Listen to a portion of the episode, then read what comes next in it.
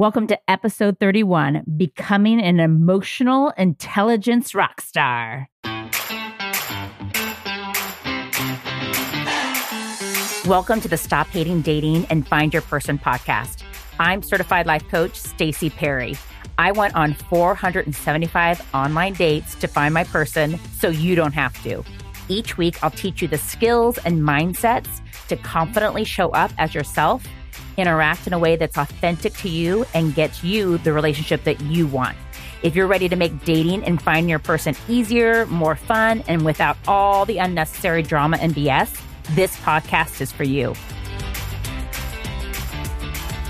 Hello, friends. My family all just got up in town for Thanksgiving. I think I've said this before. My family's idea of coming up for a weekend is a Monday to Monday visit it's called a week. My sweet dad, Pops, has been reunited with his two favorites, his little labs, Kate and Nell, after being away from them for three whole months as he recovered from heart surgery. And I'm so happy for them and for him. And not gonna lie, I'm really happy for myself because I'm excited to be back down to a one dog family when he takes them back to San Diego. We're going to have a crazy house full of people this weekend, like 35 with people on couches and floors and all over the place. I'm super excited. Maddie, my niece, has like six friends coming up. We'll have about 10 dogs, uh, little kids, big kids, parents, grandparents. My parents and my brother Kurt and Greg will do most of the cooking. And I'll be in charge of riling up the little kids, giving them too much sugar and cursing too much around them because those are my specialties. So I know you're listening to this after Thanksgiving. And please know when I thought of what I am grateful for, I thought of how thankful I am for all of my clients and you listeners who are sharing your dating journey with me. It is an honor and just full of love in my grateful heart for all of you. I hope you had a wonderful time no matter what you did or who you were with this Thanksgiving. Or maybe you barely survived because you're with really annoying family. Or maybe you felt very alone this Thanksgiving. Maybe you need an award for not murdering the fifth person who asked you why you're still single. Hmm. This trophy's for you. No matter what it looked like for you, sending you loves for all the human experiences that you had. Because no matter if you're single or partnered, there will always be annoying people in your lives and frustrating life situations, and so much to be thankful for, too. So, we wish people in our lives and the holidays went the way we wanted to because we want to feel a certain way. We want to feel good. We want to feel happy. We want to feel calm. We want to feel whatever feelings we want to feel. And the reason we want a relationship is because how we think a relationship will make us feel. Maybe for you, you think being in a relationship will make you feel like loved or worthy or safe or taken care of or secure or enough or a mix of all those feelings plus others. Or maybe just not having to navigate another holiday with annoying relatives asking you why you're still single. No matter what, everything we want or don't want in our lives is because of a feeling we want to have or a feeling we are wanting to avoid having. And the reason we are scared of Thanksgiving or a relationship or dating is because we're scared of feeling vulnerable, rejected, anxious, disappointed, frustrated, let down, pissed off. We want to avoid feeling those feelings so we may avoid certain holidays, certain relatives, or dating. We also get a lot of messaging that the goal of life is to be like happy all the time. Happy equals better happy, happy. But part of being a human is experiencing the whole rainbow of emotions, a whole scale of feelings, the full range, the whole enchilada. So today, I want to make a case for why feeling all the feels is what life is all about. That being all happy, happy all the time is not the goal. Today's episode is a case for becoming an, an emotional intelligence rock star. and an emotionally responsible partner to your future partner. Emotionally intelligent on how to process and allow the whole big pumpkin pie of our feelings. So, if you really want the full life experience, the biggest life possible, there are so many reasons to evolve your relationship with your feelings and to learn to let them all, the good, the bad, the ugly, be a part of your life. The top reasons to shift your relationship with your feelings from the bad feelings are bad and to be like avoided at all costs shove those suckers down, eat over them, drink over them, numb them, whatever you need to do to not feel the sadness or vulnerability or disappointment or fear. What I'm proposing today is all those like icky, uncomfortable feelings are part of the full, fulfilling, meaningful life. They are to be experienced along with those good, yummy, delicious ones. They all have value. Feelings all of them are just a part of a full life. They're not problems to be solved. They're not problems to avoid. They're just a piece of like the big puzzle that is the human experience. If you take the uncomfortable, let's put like, quote, bad feelings out and avoid them, you're going to be left with like some empty spots on this big, beautiful, colorful puzzle that is your life. Okay, here are my top reasons to embrace those feelings versus resisting those pesky little suckers that we think they are. One, increase connection. That's what we're going for, right? To meet our person and to feel so deeply connected to them when we see our feelings as something to experience versus like judging them as being like bad and avoiding them, we're opening ourselves up to more of life. When you have the ability to connect to all your feelings, you are able more deeply to connect yourself, to other people, and your future partner. Connecting is a skill, and learning to feel our feels, which is connecting to the full human that is you increases your ability to connect to all things. Number two, increased ability to handle the challenges of life. No matter if you're single or in a relationship, you're going to have challenges in your life. And if you know you can process and allow the different emotions that come up, you'll trust that you can handle whatever life throws at you. And oh, it will throw it at you. When you build your ability to navigate difficult feelings, you build your ability to navigate difficult situations. You trust you can handle all that comes your way. So you can trust that you can like take on bigger challenges and situations. Like maybe the challenges that come up navigating dating and finding your person. Anybody ever feel challenged with that? I think we all have. You build an inner strength knowing you are resilient and adaptable, even in the most challenging of situations like boring messaging, being dumped, and like excruciating first dates.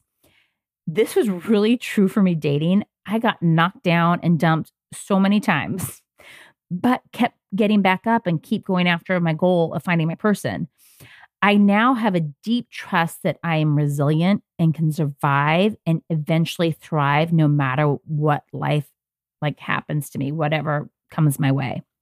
Three, increased mental health. Our brains are going to have the full range of emotions, whether we resist them or not. Think of it like a big, giant beach ball, you know, those ones that are like red, white, and blue, and you're in the pool if you shove it underwater, you're like, oh, get down there, feelings. Eventually, your arms are going to get tired, and that ball is going to come up, like shooting up, even like out of the water, cause a big splash. It's going to come up huge. When we shove down those feelings, then when we're not expecting it, that feeling we've been shoving down will come popping out with like a greater force and, and it will surprise us when it comes up. We may like overreact or shut down. Your feelings are like these little patient things. They will keep popping back up and showing up until they get heard. So, learning to process them and give them time prevents them from having like a destructive impact on you and your relationships. four, increased authenticity. My intro to this podcast and every podcast is about learning to like authentically show up as yourself and get you the relationship you want. The reason we wouldn't show up authentically, like when we're people pleasing or admitting our truth, is because we're afraid of their reaction. We're afraid of their judgments. And we're afraid of their reactions and judgments because of what will make the reactions and judgments mean about us and how that will make us feel. Remember, everything we want or don't want is because of a feeling we want or don't want if we can feel super uncomfortable on a date, if we can allow ourselves to be super anxious, the person we're with gets to be with the real, genuine us. If I dated again and was feeling super nervous on a date, I'd just admit it. Then they get to know how I feel. And maybe being open and vulnerable in that situation would inspire them to do the same. And if I was vulnerable and openly communicating with my my nervousness and they responded in a way that I viewed as like not kind, I know they weren't a fit for me. I want someone who can handle and be with me when I'm super uncomfortable or feeling super nervous and not make me like wrong for it. Which leads me to my next reason to become an emotionally intelligent rock star. Five is increased compassion. When I can be on a date and be riddled with like nerves and nervousness, and be compassionate with myself for feeling like all wacky with anxiety. When I can allow my anxiety instead of like being embarrassed about it and hiding it, which I totally hid and lied about on my first date, I was just feeling so anxious. Then I can be compassionate with other people when they're feeling uncomfortable. When we can allow ourselves to be like sad and let the tears flow, we can be there for other people when they're sad too when we're feeling super disappointed and let the disappointment be there versus like slapping some like toxic positivity over it and telling ourselves we shouldn't feel that way, we can be with our friends and our partners and our kids' disappointment too. The more compassionate we can be with our own uncomfortable, quote, bad feelings, the more compassionate we can be with others. Number six, increased personal growth. When we build and strengthen our ability to feel the feels, even the like barfy, want to jump out of our skin, uncomfortable ones, we open ourselves up to learning from them. They are like little messengers with nuggets of wisdom for us. When we reject and resist those uncomfortable feelings, we are rejecting and resisting that part of us. When we learn to feel the feels, it's like an act of loving ourselves, an act of self acceptance. Number seven, increased ability to self regulate. When we learn to be sad, be mad, be scared, let those feelings be there, and like learning healthy coping skills around them, we don't need to outsource it to our future partners or our family or our friends. We build our skills at self regulating and like taking care of ourselves instead of like blaming everyone around us and needing them to change. Instead of like needing them to change or show up differently, we trust we can take care of ourselves in any situation. My teacher calls it like emotional adulthood. When we understand we can't control the people or events in our lives, but we can choose how we react to them. We stop pointing our fingers at them and we start adulting and we stop trying to control them. Number eight, increase self awareness.